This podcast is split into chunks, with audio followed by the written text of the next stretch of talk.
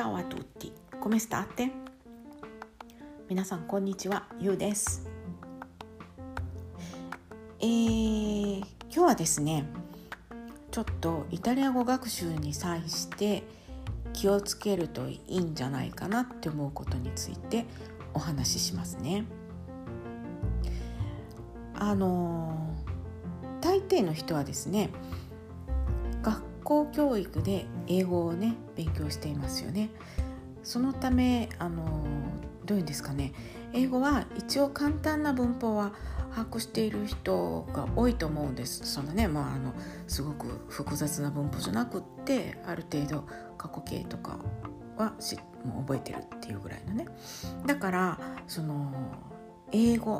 会話を習ってみるっていう時にね、カフェなんかでおしゃべりを楽しむ形式でのレッスンっていうのがね、英語では不可能ではないと思うんですね。ちゃんとした勉強法って英語だってもちろんあるんですけど、そういう簡単な方式でも一応成り立つって思います、イタリア語に比べて。イタリア語はね、そうではありません。今日まで少しずつね見たように、英語とはかなり異なる綴りや読みがイタリア語にはありましたよね。あるんですよね。そしてね、文法はね本当に大変なんですよね。これから勉強しようっていう人に今いきなり大変なんですよねって言ったらね、やる気そぎちゃうかもしれないんですけれども、赤裸々にお話しします。ですね、イタリア語っていうのは一つの動詞をとっても一人称私、二人称君、三人称彼彼女とかね、でそれぞれの複数形で全てね活用が変わってくるんですよ。でそれぞれの動詞っていうのには近過去形とかね、半過去形なんてのもあるし、大過去とか遠過去形っていうのもあるんですね、過去形の中にね。でしかも直接法接続法とかもあるし、で、これは動詞の話ですけれども、名詞はね、例えば男性名詞女性名詞がある上にそれぞれの単数形複数形というものがあるんです。だからきちんとこれらを理解していないと、もしかしたらなんとなく喋ることができるようになるかもしれないですけれども、中途半端な語学力に終わってしまう危険っていうのはかなり大きいと思います。これは私の意見ですけどね、そういうふうに思っています。で周りのイタリア人とかと話してみると、やっぱねイタリア人自身が学校の授業でね、いろいろ例えば Io sono, tu sei, lui è, noi siamo, voi siete, loro sono っていうのを声に出してね復唱したり、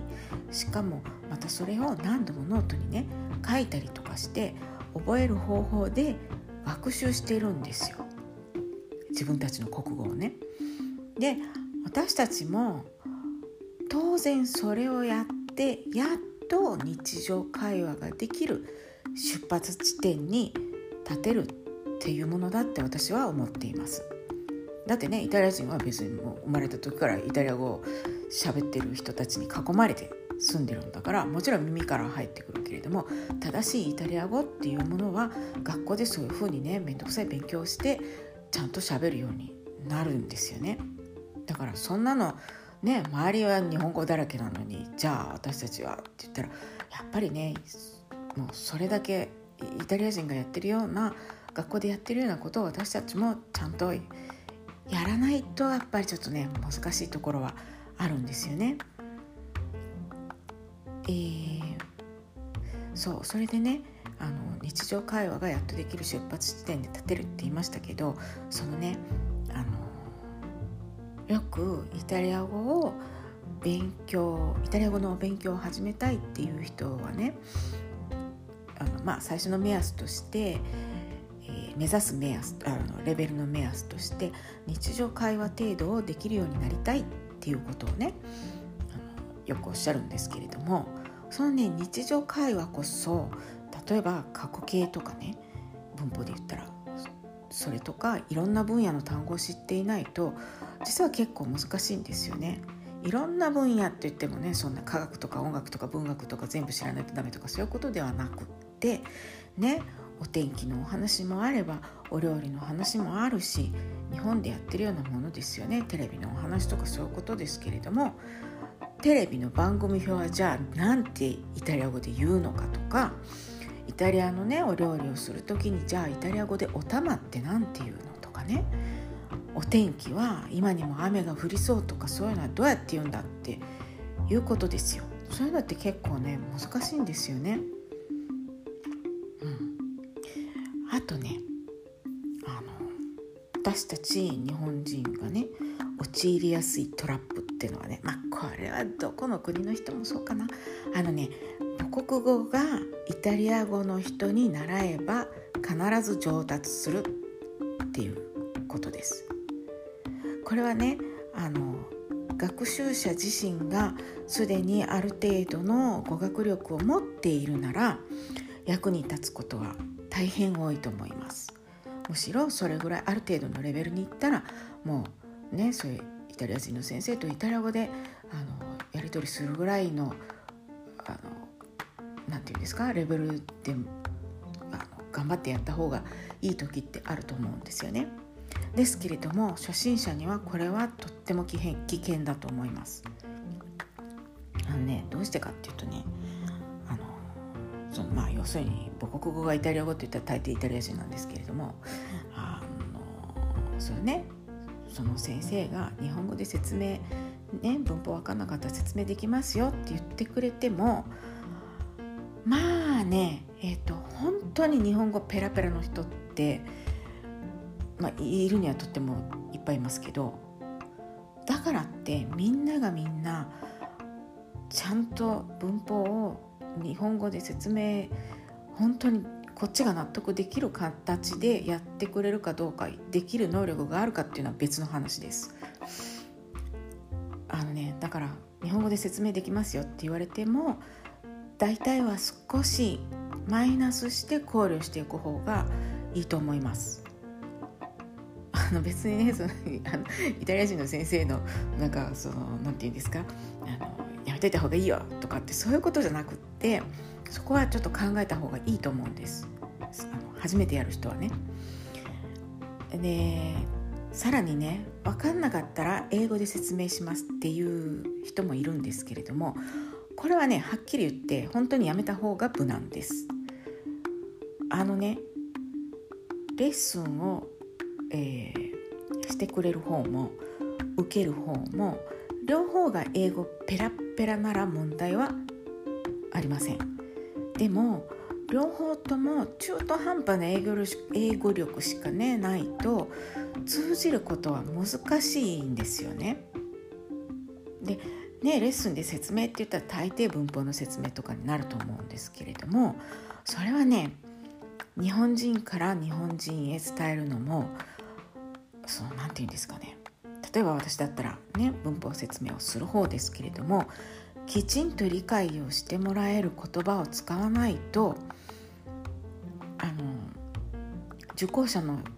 方を納得させるのって難しいんですよね。だからもう英語で説明しますとかっていうのはやめた方がいい。余計分かんなくなるだけだと思います。だからね、大変ですけれども一からいろいろちゃんとコツコツやった方がいいと思うし、最初は日本人の先生でちゃんともしあなたが一からやりたいっていう人であれば、ちゃんとこうあなたの要望に応えてくれる人がいいと思います。そんな先生はね日本人の先生たくさんいると思うので、すごく上手な人もいっぱい日本にいるはずなので、ぜひそういう人に習ってほしいと思いますね。もしも救急車が通った聞こえてるかな。もしも1を聞いて10を知るくらいの語学センスにね溢れているならまあそうですね、すごいコツコツやらなくってもはいはいってすぐできる人っていると思うんですよね。もしくは同じラテン語系のフランス語やスペイン語をすでにもうよく習得している人だったらその人もそんなにね大変な勉強の仕方はしないでいいかもしれません。結構似てるのでね、なんですけどね、そんなみんながみんなそうではないですよね。大抵の人はそうじゃない。英語は知ってても喋れてもこういうラテン語系の語学は初めてだっていう人って結構いると思うんですよね。だからイタリア語学習の場合は結局ねコツコツ一つずつ進めることが一番の近道になるんだろうなって私は思っています。私がねそういう勉強しかできなかったからこういうのであって、すごく効率のいい勉強の仕方を知ってる人はもういっぱいいると思うので、だからもちろんねそういうの知ってる人がいたらこんなのもあるよっていうふうに言って広めてあげたらいいなって思いますけど、みんながみんなその効率いいやり方でパッとねイタリア語をすぐ習得できるっていうわけでもないと思うので、やっぱりね一からやっていくのを私はおすすめしますね。だからそうですね、イタリア語学習をこれから始めようって思っている人はちょっとね気にしてください。これまで言ったことね、そうでないと時間もったいないので、だからちょっと今日言ってみました。これねちょっとずっと言いたかったんですよね。意外とねそれでね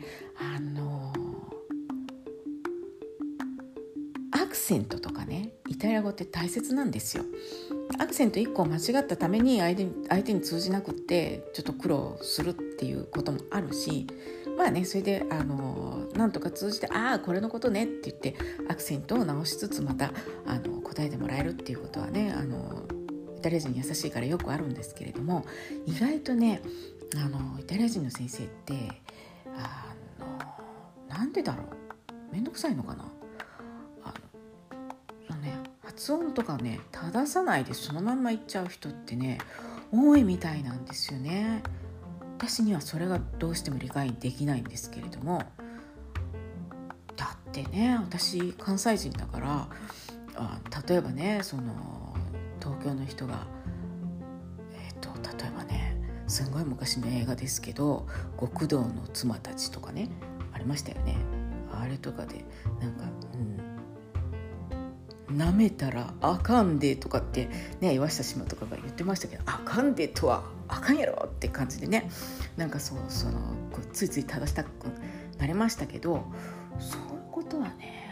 イタリア人の先生は感じないのかなってちょっと、ね、時々疑問に思ったりしますけど、これはあれですね、なんか私のぼやきみたいになってしまったのでちょっとやめておきます。はい、なのでねちょっと皆さん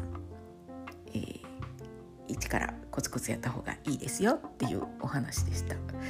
最後にめちゃめちゃ簡単にまとめちゃったけど、はい、それでは今日はここまで。